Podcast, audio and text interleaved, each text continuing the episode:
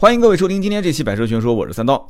今天这期节目跟大家聊一聊关于停车的烦恼啊，这个烦恼不是一天两天了，困扰着我啊，一直困扰着我。我们家的小区里面的停车位，特别是因为这件事情，我还换了一个位置啊，找了关系，一般是不给换停车位的。你固定车位哪那么好换啊，对不对？后来找了物业，找老同学，又找老领导，然后找了一圈关系，终于把我小区的其中一个停车位给我换到了一个啊没有树的地方啊。今天这期节目是关于树跟车的这些故事。然后呢，没有树了之后，虽然说夏天阳光更暴晒一些啊，虽然说对车可能不一定有好处，但是我宁愿我的车被暴晒，我也不再也不愿意停在那个树底下，实在是太难过了。有人讲说，那你不行把树给锯了呗？我看小区有的人确实也锯了。说实话，摸着良心讲，现在天天都说环保环保，对吧？这一棵小树这也不容易，长那么长时间，长到这个样子。也有点感情了，我实在是下不了手啊，树也是有生命的，所以呢，这个情况下呢，我只能是选择换车位。那么今天这期节目到底说什么呢？很多人听都有点听不懂了，说这是树啊、车啊，你今天说是植物学吗？啊，三刀，你这就开始研究植物学了是吧？啊，当然不是，我跟你们说个故事你就知道了。前两天。我一个好朋友约我吃饭啊，说是晚上六点，说赶紧到江陵的一个什么饭馆去吃饭。我五点钟走，肯定来得及了嘛。结果呢，我到了我的这个就是我公司楼下的停车场，我包月嘛，在一个固定停车场里面，环境也挺好的。那个停车场反正是露天的啊，这个旁边是卖茶叶的啊，周围停的车也档次都不低。结果我一拉车门，我就发现不对了，为什么呢？我平时还算是比较细心的人，我一摸那个车门啊，那个车门就有那种颗粒感。就摸上去糙糙的，你要知道正常的漆面啊，它不会是这种感觉。而且我那个门把手本身也带镀铬，你摸上去那个镀铬也很滑，那个正常的漆面应该是不会有问题的。你不可能有划痕嘛，手指甲才能划多少多深的这个划痕，不可能的事情。我发现不对头，我再仔细看一下这个整个车，我的个天呐，那个车啊，就感觉像是被人从。车顶上泼了一盆胶水，就泼了胶那种，你知道那种感觉吗？就是一全部都是一点一点的那个白颜色的痕迹啊，就是那种白色的液体啊。你别想多了，这白色液体是在车外啊，不是在车内，而且大面积的车上全是白色液体。前挡风玻璃、引擎盖啊、门把手、后备箱、车顶全部都是。我当时心里面咯噔一下，我想坏了啊，这这不会这么这么倒霉的事情被我遇到了吧？啊！我曾经在 4S 店就遇到过这种事情啊，一个客户奥迪 A6 的客户开个车过来，那个车上密密麻麻全是白色的斑斑点点，但不是说那么明显啊，但你仔细看肯定是的。然后你摸，你手上去摸呢，有一点点凹凸感，你再用指甲轻轻的去抠一抠它，抠不下来。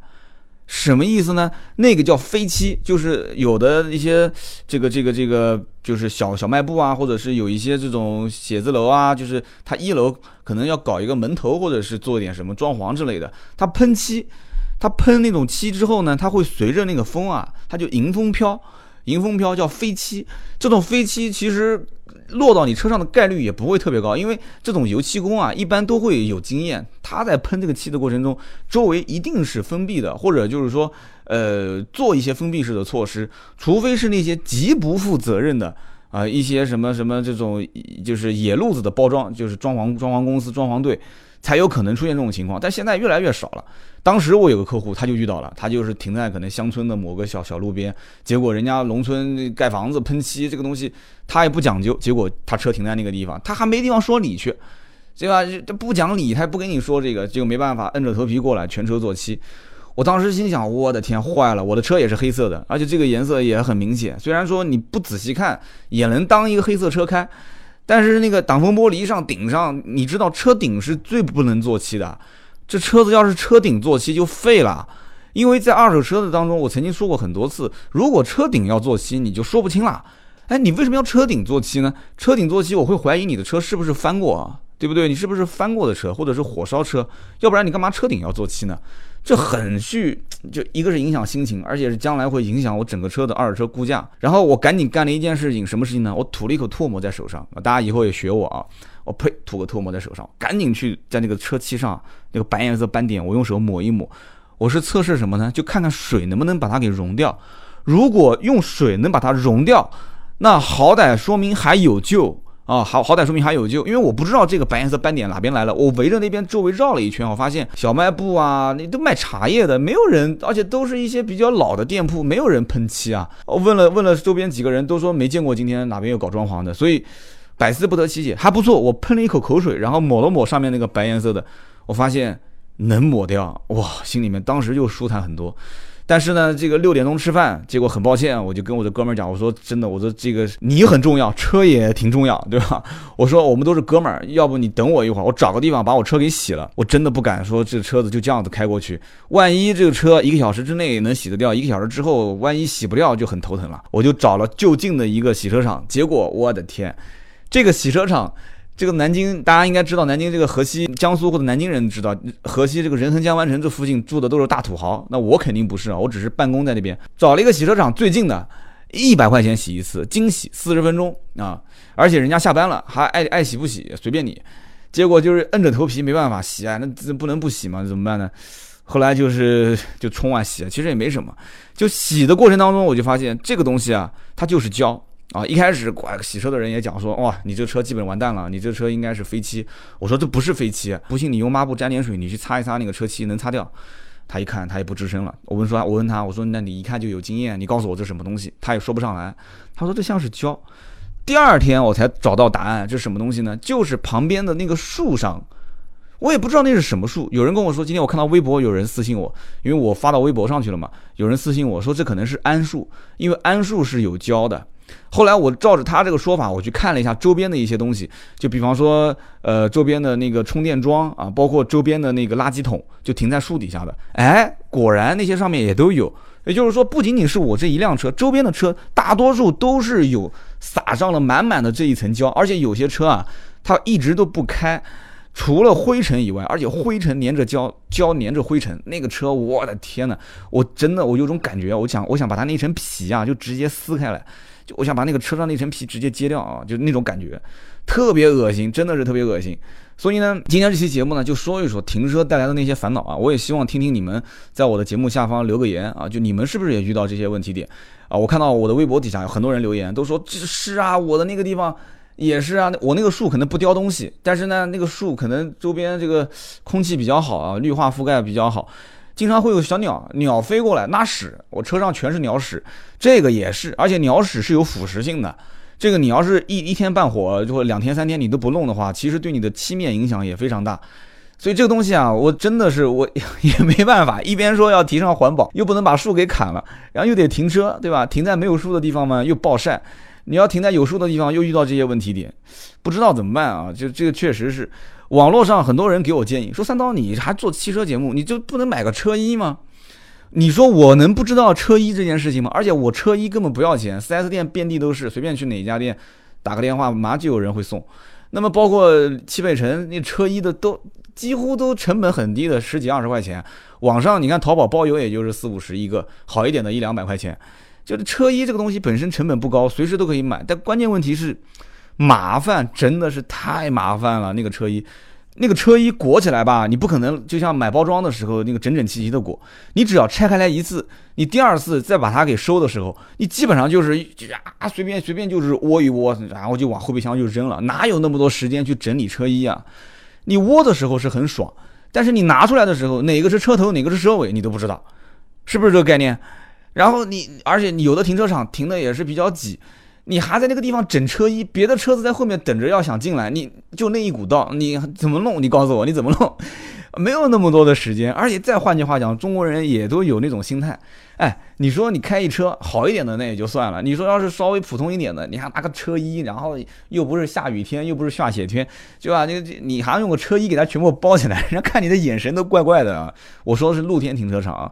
包括这个这个就是拆和装都费时间，你不是说把它罩上去就没事了，你底下还得要用绳子固定，为什么呢？因为你要不用绳子固定，万一就是有一些风速比较大的时候，就是风几级风啊，我也不懂啊，五六级风的时候，四五级风的时候，那基本上吹的你这个车子风，你晚上回来的时候那个车衣都没了啊，或者就是一半啊，车头在前面，路在外面，然后车屁股还裹着车衣，特别难看。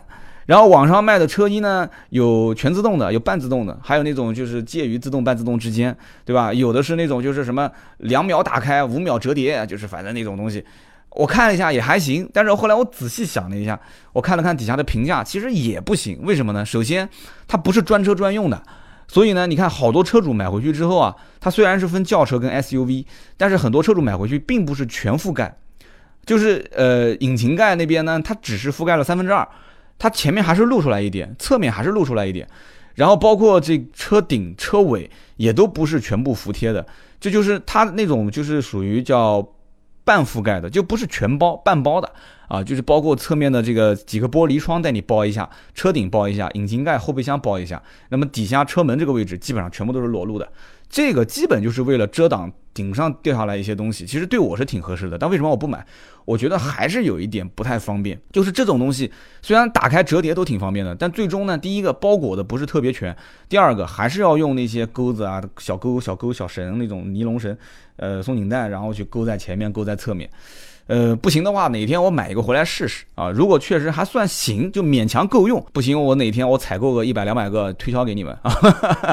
这种还有那种呢，就是比方说有一个圆筒一样的放在后备箱，然后呢手拉开，然后收的时候拉的时候，就是把它给抽出来的时候是全手动的，但是收的时候呢，它可以自动，电源一按，滋，它就可以往回收。这个呢，我觉得也没什么必要，而且比那种正常车衣要贵好几倍、三四倍，有什么必要？你就是收的时候简单一点，你你开就拉开来，还不是一样要自己整，还不是一样要自己去挂钩子嘛，对不对？你收的时候拆钩子也得自己拆。还有一种全自动的，其实我也不推荐，很麻烦，很麻烦，真的是这样的。你看上去全自动的，后期贵就不讲，那可能要上千，但是这个东西反正我觉得不实用，都有缺点。所以车衣这一件事情，倒不是我觉得特别。呃，推荐大家说是解决这些什么鸟屎啊，什么这个什么又是胶啊，包括我们家小区停车场落的那个黑颜色的紫色的果子，这个都不是一个解决的非常好的方法。我看我们小区啊有一个方法是挺好的，但是这个呢不适合在那种就是公用停车位上面。如果说你是固定停车位，是你的自己买的车位或者是常年租的，你可以用，就是什么呢？就是拉网，因为它不是树上面会掉东西下来嘛。但这个拉网有个前提，就是拉网你最起码得有四个支撑点，对吧？你最起码有车子的左前、右前、左后、右后，你有四个支撑点。我看了一下，很有意思。小区里面那个停车位呢，它有的时候是这样的，就是它一个停车位里面会有大概四五辆车，四五辆车，然后这就是一个坎儿。然后这四五辆车的左边呢会有两棵树，然后背面呢可能有四五棵树，右边呢也会有两棵树，等于就是它停在那个树丛旁边，就是凹进去的。几个车主呢就合计啊，就合计一下，说，哎呀，这我们这几个车老是会上面掉果子下来，这车子弄得很脏，我们不如就干脆就是合在一起，或者就我出钱，反正这没多少钱，我我一个车主出钱，我在那个顶棚上拉一个网。对吧？你说支一个那种遮阳棚，这不是不现实。小区的物业不给你弄，说我们拉个网行不行啊？拉个网，小区物业哪天说过了这个季节让我拆，我们就把它给拆了，成本也不高。我看他们就拉了，还不错，效果挺好的。就是那个网上面的这个非常密，很多东西就落不下来，就像钓鱼用的那种网一样的。结果呢，我也想去拉，然后我就到我的车位面前看了一眼，嘿，看完之后，我当时就没想法了。别人是左右是各四棵树。我是左边两棵树，右边一棵树，就拉不起来，你知道吗？左边两棵树，右边一棵树，而且我就到顶头了，我想跟别人合在一起拉也合不了，所以我是三棵树，我就不知道为什么，对吧？就。公司发本挂历，结果还少一个月啊，就是这么倒霉，所以就是这样。然后我拉不了，拉不了，就只能任任由他去这样子了，对吧？然后呢，我曾经有一次，我给你们讲一件比较尴尬的事情，就像我刚刚讲，说我跟我朋友去吃饭啊，约好六点，五点钟出发，结果发现车子 全部都是胶。我之前也遇到过一次啊，我以前那个老 CRV 银色的，我知道第二天这客户很关键，早上一早要去见人。然后我就前一天晚上，哇，我还特地加了钱到人家洗车场，老板帮我车洗干净，然后啊，洗得干干净净的，真的是非常干净，我就把它停在我的停车位。第二天一早发现坏了，整个车就是一个大花脸，根本不洗都不行。哦，真的是不洗都不行，而且早上我一早还得去到那个五星级酒店去接客户啊，接完这个就是以前厂家的领导嘛，接完领导我还得把他送到这个目的地，开我自己的车。我一看那个样子，我的天呐，找洗车场那么早的时间啊，七点钟左右，你说去哪边找？你说不找停车洗车场吧，我那车怎么接人？开五星级酒店你不给人打出来啊？我当时，所以当时我特别尴尬，就是密密麻麻全部都是那个黑颜色果子掉在车上，什么原因？后来我掐指一算，前一天晚上呢，那个雨没下，其实估计就落了一点点雨，但是风特别大啊，这个反正。对吧？车是好车，但是风不正经，就那个那个风啊，呼啦啦的刮，然后刮了那个车上的果子。大家知道摘果子最好的方法是什么？就是用一个棍子去打，是吧？那个风吹不就是等于相当于用棍子在打的吗？打果子吗？哎呀，我就可以想象前一天晚上那个果子噼里啪啦的在我车上那个跳着舞啊，就是真的真的很开心啊，真的很开心。结果我不开心了啊，我真的是不开心。那车上全部都是那种果果汁果酱。你说这个果汁果酱，你说三刀啊，这个随便洗一下不就行了吗？随便洗一下，你去洗洗看。哪天南京的听友，我到我的这个这个呃公司附近，我开过来，我给你看一眼啊，我带你到洗车场去洗一下。打了泡沫，我还跟洗车场老板打了招呼，我说你得重点帮我这个上面的果子的痕迹给我洗干净。老板说没问题，包在我身上啊，他包包在他身上。又是搓搓的，我感觉那个他确实也卖力了啊！我感觉搓到最后，我那个车漆都快搓出坑来了，那个铁皮子都要搓出坑了，车漆都要搓没了，花那么大力气，满头大汗，看得我都过意不去了啊！结果呢，仍然洗不掉，仍然洗完之后，那个车上还是有痕迹，就是那种，就像什么呢？就有点像你贴了不干胶，然后把不干胶撕掉之后，旁边有一层那个轮廓。啊，就是有那种痕迹，那种轮廓的痕迹。然后呢，我发到微博上，我看到有网友也给我支招啊，说你可以买那个叫克林擦啊，或者叫擦擦克林，有人叫做魔术擦啊。这个东西呢，我听说过，身边呢也有人用，但是这个东西我不太专业啊，我对化学这些东西都不是特别专业。就是我曾经听过报道讲这个东西甲醛超标，而且这个东西就是用这个叫做三聚氰胺泡沫，对吧？三聚氰胺发泡材质。所以呢，我在想，这个用来擦车应该问题不大，对人体，我想这么一点小的这种泡沫擦也不可能有什么伤害，但是实际效果到底怎么样？我过几天啊下单买一批回来，反正也不贵，二三十块钱能买一百多个，买回来之后我就拿这个小丰田那辆银色的车去试一试啊，如果真的能把它擦拭掉，很神奇，而且对漆面。没有什么腐蚀作用，我用一段时间，如果可以的话，我再在节目里面给到大家啊说一说我的这个结果啊，如果是有问题的，我也会跟你们讲。那么我们接着往下聊，有人讲说你这些情况也不过就是车漆，这算什么？你跟我们海南的这些听友比起来，你跟我们这些厦门的听友比起来，那都是小菜一碟啊。为什么呢？我看微博上有人讲了，说我们这边啊鸟屎这些都不算什么，我们这边掉椰子。啊，你们这边掉过椰子吗？哎，这个，嗯，我南京掉不了椰子啊。那往北方走，那更掉不了椰子啊。就只有什么厦门啊，这个海南啊这些地方掉椰子，确实是的。我曾经还亲眼见过啊。我到厦门，然后呢，这个我坐公交车啊，坐公交车去那个这个旅游景点，然后呢，这公交车我就停在红绿灯那个位置的时候，就看旁边有一个车主，咣当一声，那个车顶上一个椰子掉下来，然后那个车主立马打个双跳灯，下车之后就去看。他也有经验啊，先是看了一眼车顶，他第一反应先看一眼车顶，我就明显看到车顶上一个窟窿啊，很明显的一个窟窿，但不是特别大，就是一个小坑，然后旁边一个椰子，那哥们儿抱起椰子，把后备箱一打开扔进去，就直接开走了，就这样，就也无所谓了啊，就认倒霉。嗯，我觉得认倒霉是啊，这确实你有椰子掉下来，这挡不了。但是呢，我们今天讲到车漆。啊，讲到又是鸟屎也好，又是这个胶也好，又是这个果汁也好，就我们首先遇到这些事情，那能想办法避免是最好。实在避免不了，最起码我心里有个数，就是这些漆，我现在车身上的漆是属于哪一种？常见的，比方说像啊普通的车漆啊普通漆，然后包括还有金属漆，包括还有珠光漆，那我是属于哪一类？这些车漆有什么样的特点啊？这都非常的关键。那么遇到这些事情，我的漆的这个抗氧化的程度。啊，包括抗划痕的程度有多强，将来我应该怎么打理，这些都应该是平时需要积累的一些常识。我的那个黑颜色的车呢，不用说，那就是普通漆，普通漆就是素色漆。我的那个黑色的车，包括我身边经常小区能看到像白色的车、红色的车，还有黄色的车，这几个颜色基本都是最基本的啊，素色漆。就是标准漆漆面啊，标准这种漆面不掺杂任何过多的一些什么，就是包括我前面讲的金属漆的里面的金属粉末啊，包括珠光漆里面的云母颗粒啊，没有，就是一个纯色漆，这种漆成本比较低，将来做漆也好做。但是呢，它漆面的这个整体强度不是特别高，所以你像我那个黑色的车，我买来的时候上面就有划痕。你像我以前卖黑颜色的车，奥迪 A 六黑色买的人最多是吧？经常有客户投诉啊，刚买的新车说你这上面怎么就一圈一圈的，全部都是划痕啊？其实那不是划痕，那你要严格意义上说是划痕，那也就算是吧。啊，我们讲的是那叫光晕晕痕啊，就反正自己发明的词，就是那种像像那种一圈一圈小太阳一样的，是什么原因呢？就是洗车的时候那个抹布，你洗车工擦车那个抹布不都是打转吗？不都是旋着转吗？对不对？所以就出现那种一圈一圈的了，就是这么容易受伤，就是这么容易受伤。我那个车黑色的，那基本上你要仔细看根本就不能看，全是划痕，很正常，非常正常。白色的车比较难看见，但是其实也很软。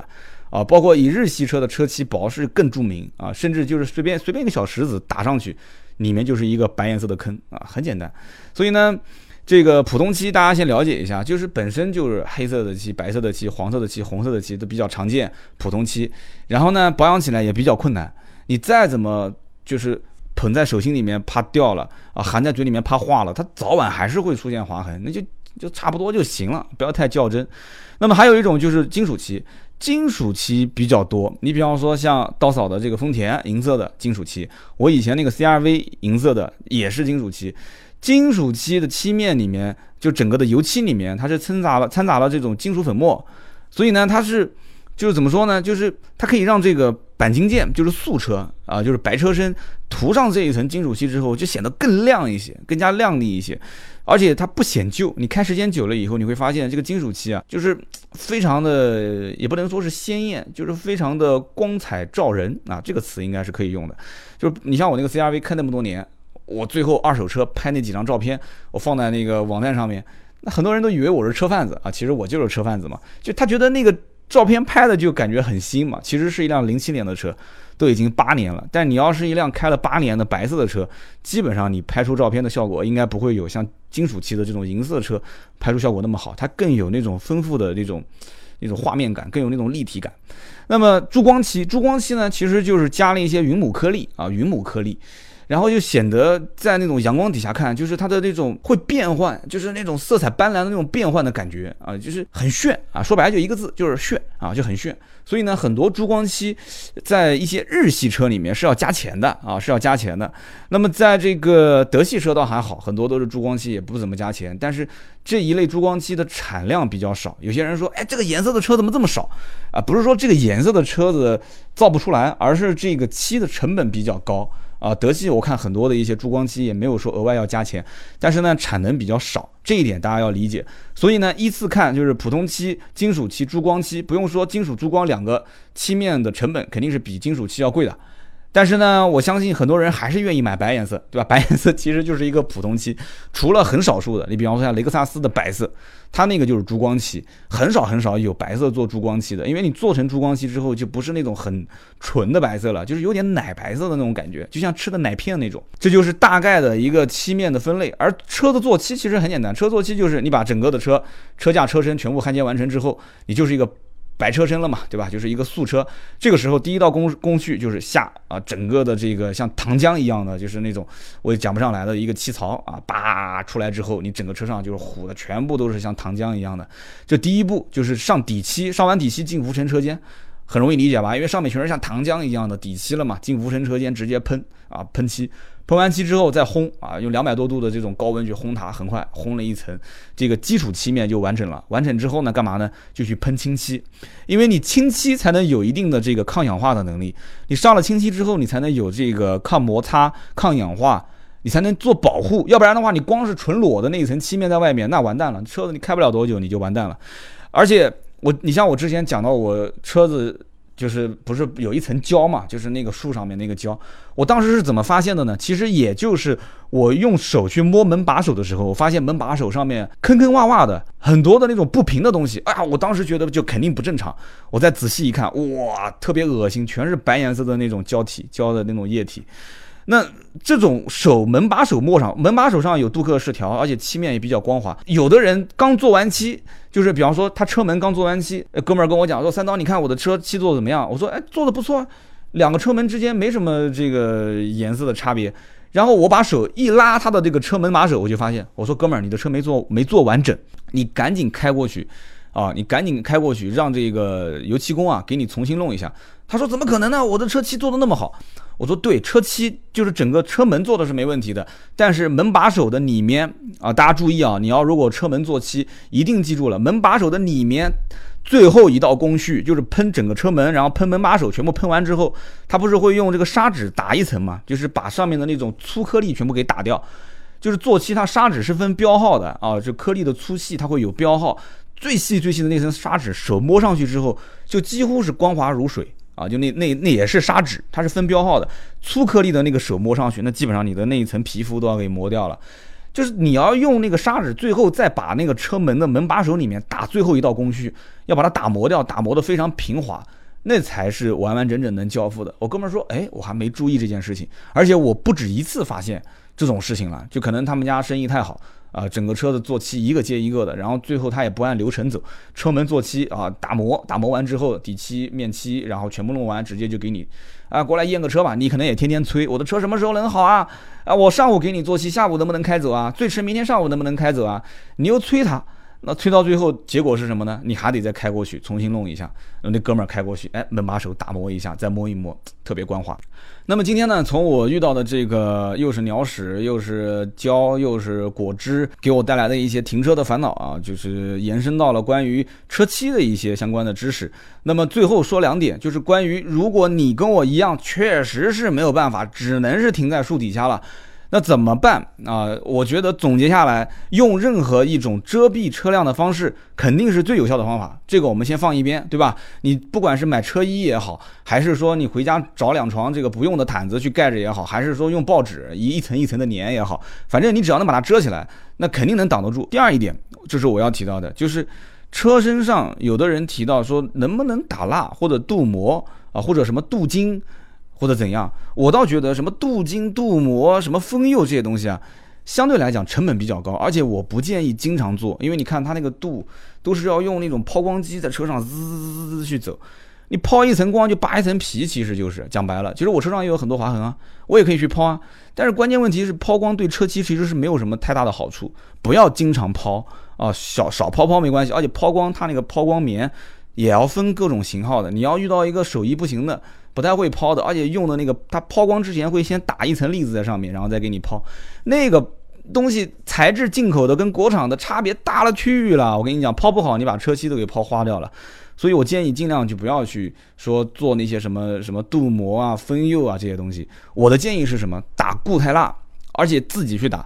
你到那些什么装潢店里面说，哎，给我车上个蜡。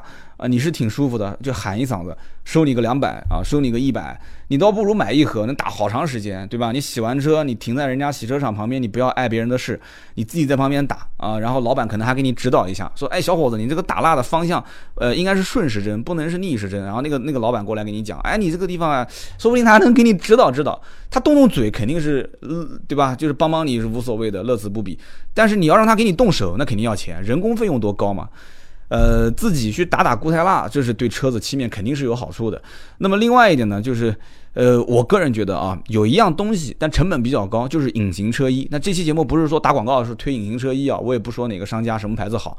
隐形车衣我自己车上就有，我当时那一天我看到那那些就是胶啊，就是布到我车上密密麻麻的时候，我第一反应就是赶紧开到我朋友的店里面，把那个隐形车衣给我撕了。很容易理解吧？就比方说，我这个手机贴膜上面全是划痕，我看的不舒服了，那我就把膜撕掉不就行了吗？撕完之后，我底下的那个屏幕就是跟新的一样，一样的道理。我的车上有隐形车衣，其实我只要把隐形车衣全部撕掉就 OK 了。你说我要去抛光，隐形车衣有好有坏，好处是什么呢？小刮擦，特别小的刮擦，就是没有变形的那种，隐形车衣可以帮你挡一道啊。我看过很多，还有一些特别好的车，像奔驰的 S，包括上次南京有一辆是宾利还是劳斯莱斯。跟旁边一辆车碰擦，哇，把那个车主吓死了。下过来一下来一看，就是隐形车衣嘛，那个老四上面把隐形车衣一撕，好了，就轻轻的挤了一下，没什么大大碍啊，没什么大碍，它只能管这种小刮擦。如果说是整个的这个变形啊，或者说你要是撞出一个坑，什么车衣都没有用啊。还有一个问题就是我现在遇到的，就是我这个隐形车衣上面有什么鸟屎都不用，果汁有这些痕迹，有胶痕，能抛光吗？其实严格意义上讲也能抛，你只要不要把那一层车衣的这个这个表面给抛通掉。也能抛，但是抛光效果肯定没有漆面那么好嘛，对不对？很容易理解嘛。抛光抛光是是针对油漆的漆面去进行抛光的，又不是针对你隐形车衣去抛的，有效果，但是不会那么好。好，今天聊那么多啊，关于停车带来的那些烦恼啊，希望给你产生一些共鸣。当然了，没有共鸣最好，对吧？你说我们这个地方哇，这个地方特别大。啊，就没有树，就是有树也没有鸟啊，就是有鸟它也没有果子，鸟也不拉屎，那是最好，对不对？那我就恭喜你了啊，你这一辈子你这车都是光彩如新啊，就你只要经常洗一洗就可以了。但很遗憾啊，叫我生我生存的这个城市它是这样，而且我发在微博上。发现有共鸣的人挺多啊，挺多的。大家在喜马拉雅的节目下方也可以留言说一说啊，你的这些保护漆面的小高招啊，包括你遇到的一些停车的烦恼。好的，今天这期节目就到这里，更多的原创内容大家可以关注我们的微信、微博，搜索“百车全说”就可以了。我们每一天都会有原创内容推送给你。我们下期接着聊，拜拜。